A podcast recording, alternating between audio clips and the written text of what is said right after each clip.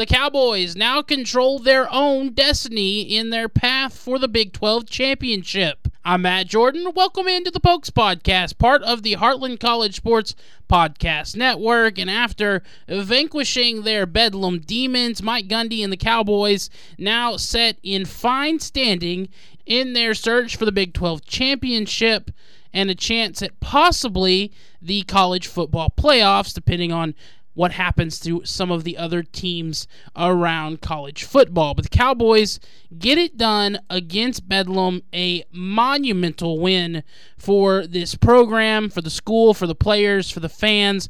I just cannot express as a fan as someone who is a hater of the game and a you know just strong dislike for OU fans around Bedlam in and around Bedlam. What's that? What's that meant in my lifetime? And for those that go generations beyond me, how tough it has been to be a Cowboy fan during this time of the year, during uh, football season in general, especially when you're not winning Bedlam. Because to me, as a fan, Bedlam was always lose lose. You win Bedlam, oh well, we still have the 70 plus better record than you. You lose Bedlam, and it's aha, got you again, little brother, blah blah blah, all that nonsense.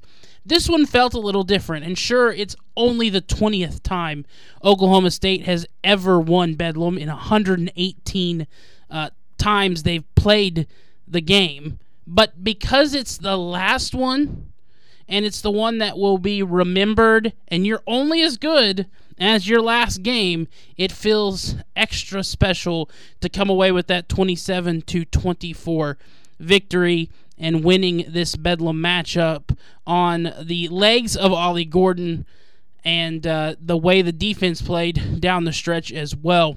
And I'd like to apologize to Mike Gundy for not believing in him, not trusting in him that he could turn this season around and that we weren't going to have a disaster for two seasons in a row. Because at one point, I thought this team might only win three games, and now they might not even lose three games. So it's quite the turnaround. They've won five in a row since the loss to Iowa State, the back to back losses to South Alabama to Iowa State. It's shocking to me that this team even lost to South Alabama, that they only scored seven points against South Alabama. But once they believed in a one quarterback, they started playing one quarterback and focused on giving the ball to Ollie Gordon. It's been nothing but success since then. 29 21 win over K State, 39 32 win over the Jayhawks, a 48 34 win over West Virginia, the big 45 13 win over Cincinnati, and of course, the biggest so far this season, the 27 24 win against OU in Bedlam to hopefully be the spark that propels them the rest of the season and uh, into the Big 12 championship game. Like I said, they control their own destiny. When you look at the Big 12 standings, Oklahoma State and Texas both set atop the Big 12. They're both five and one in Big 12 play. Texas does have the better record overall, eight and one. Oklahoma State is seven and two, but that one Big 12 loss was to Iowa State. Cowboys are 4 and 0 at home, meanwhile Texas is 3 and 0. Texas right now playing without their quarterback, but still one of the best defenses, one of the best teams in the country. Currently 7 in the college football playoff poll, and Oklahoma State is at 15 in the college football playoff poll. So Texas looks to be the Big 12's best opportunity but in my opinion, not their only opportunity to get a team into the college football playoff. Oklahoma State, while two horrible losses, and a lot of people might consider them on the outside looking in if they were to win the Big 12. I think if you have some dominant wins down the stretch, you, you beat OU, and then you go in and beat Texas, especially if you're a top 10 team at that point. Now, I said they control their own destiny for the Big 12 championship. They certainly do not control their own destiny for the college football playoffs, but I do think it's still a realm of possibility. Now, to avoid a collapse at the end of the season, you have to get past UCF. That's their next opponent. And I think this is one of those classic trap games because you just got off, just got through an emotional win, an emotional, emotional win against your rival the last time you'll ever play them, at least in the same conference in the regular season. Just this huge, momentous game, feelings, everything. And now you have to go on the road to face an opponent you've never faced before, ever.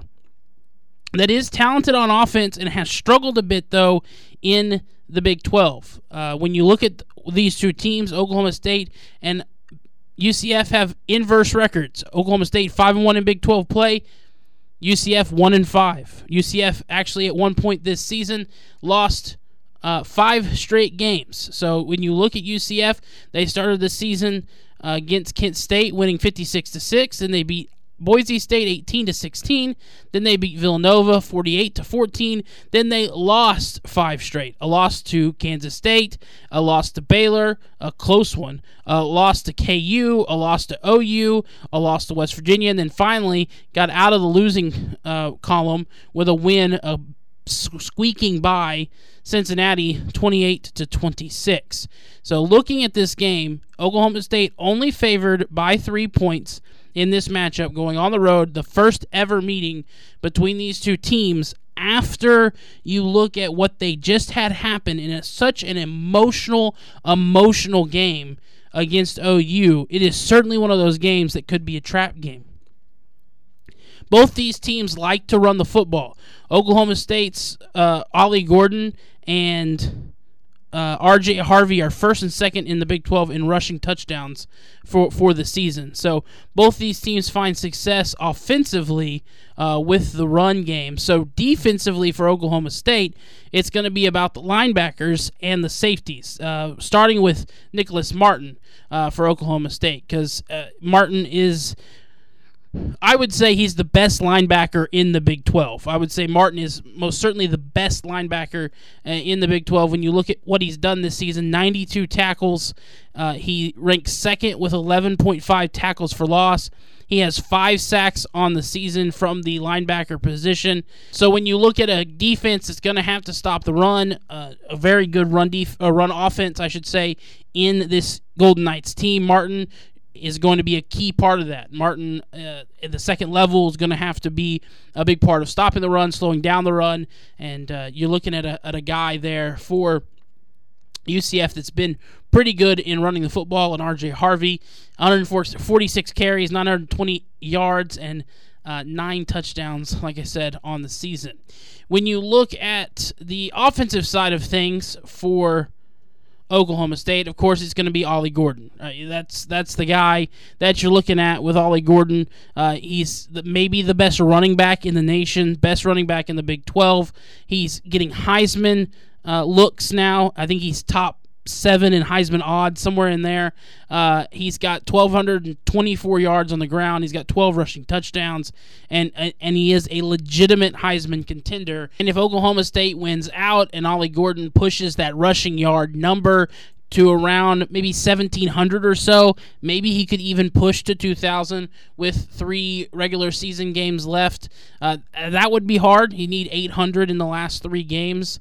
But when you look at what he's done in this five game winning streak, going back to the first game against K State, when you look at Gordon in that one, uh, that was the first time they really kind of looked to him to be the lead of this team. He had 140, uh, 136 yards rushing in that game, and then against KU, he continued the uh, the hot streak, 168 yards in that game. Then back to back 200 yard outings. First against West Virginia on the road, where he had 282 yards rushing, and then coming back home and running for 271 yards against Cincinnati. And he had his worst outing in the five game winning streak against OU, and he put up 137 yards rushing. So that's that's a bad night for Ollie. So certainly you could look at I, I would say being 2000 is probably out of the picture. If I was being reasonable, I'd say actually I'm going to say 2000 is way out of the picture now that I'm really thinking about it. If I'm being reasonable, I'm going to say he gets over 100. Let's say he averages on the low end about 125 yards a game.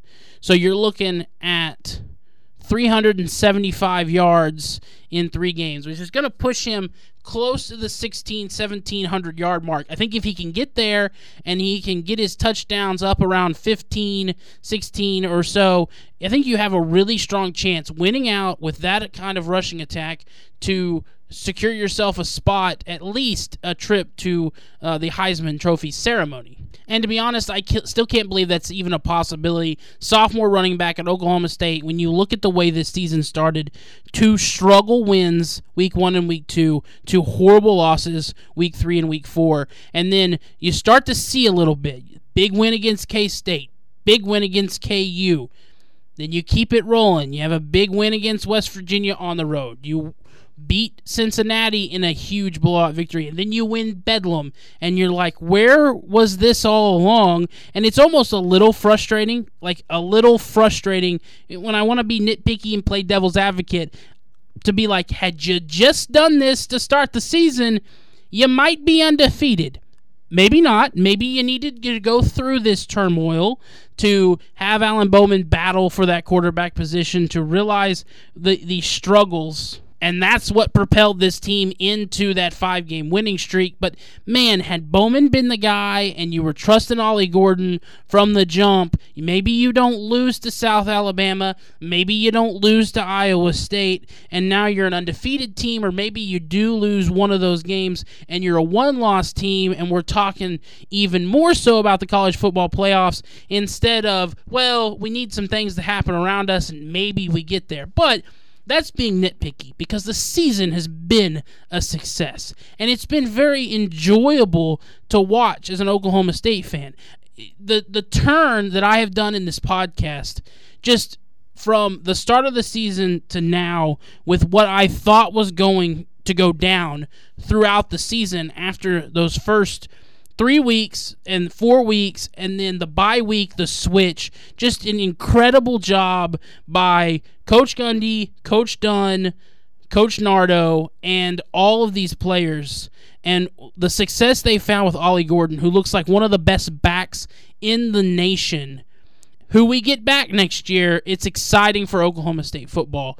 And now, where I was worried about where Oklahoma State football was going to set. And the quarterback question is still going to be something that comes in next year, but with Ollie Gordon, you're not going to have to worry about it as much. Anyone can hand the ball off to Ollie Gordon, kind of like anyone could hand the ball off to Barry Sanders and Thurman Thomas. So, looking at where Oklahoma State is now and the culture or the uh, landscape. That's what I'm looking. The landscape around Big 12 football. Well, right now you're the best of the remaining Big 12 teams. Cer- certainly Texas is is tied for first, but they're leaving to the SEC. So when you look at what's left in the Big 12 once Texas and OU are gone, you're you beat Kansas, you beat K State, you beat West Virginia. Now you lost to Iowa State, but this team that we see now probably does not lose. Actually, I'm going to say definitely does not lose to Iowa State. So now you're sitting there when I thought, oh no, we're in trouble and we're going to add in Utah, we're going to add in Colorado, and we're going to add in Arizona State and Arizona, and you've got all these new teams, and once BYU and UCF and Cincy and Houston start figuring out how to recruit in a Power Five and start to build up their programs, like where is Oklahoma State going to fall? But Gundy has proven again that he knows how to find success. Maybe he doesn't do it every year, but when push comes to shove, he's not going to have back to back bad seasons. He's going to find a way to figure it out, and maybe sometimes it's at the stress of the fans, which it certainly was. And I think maybe he feeds off the fire Gundy. It, it's just, it's funny to me just how everyone turned on him, including myself, when I have been very loyal to Mike Gundy and what he's meant to and what he means to Oklahoma State. But the way he's been able to turn this program around at this point of the season in a guy that no one really believes in in Kasey Dunn as the offensive coordinator, and a guy in Bryan Nardo as the defensive coordinator who's never been in this position before. I mean, Nardo held OU to 24 points and a defensive stand at the end of the game that sealed the victory, led by a, a, talented defense that is uh, ta- more talented than a lot of people gave them credit for. They have the best winning streak in the Big 12 at five straight. Texas is right behind them at three straight and uh, they just they aren't the same team that played South Alabama and Iowa State. So heading into this UCF matchup, again, it could be a trap game. That is certainly a possibility. And when you look at UCF, they're talented at the running back position. John Plumlee is also very talented uh, quarterback. Vegas only has the game as a three point spread. You have to travel on the road. It's going to be emotional. That's the thing. Can you forget about the emotional win, the storming of the field, winning the final Bedlam when you share a conference, maybe the final regular season Bedlam ever? Can you put all of that aside and go, okay, that's done. We celebrated it.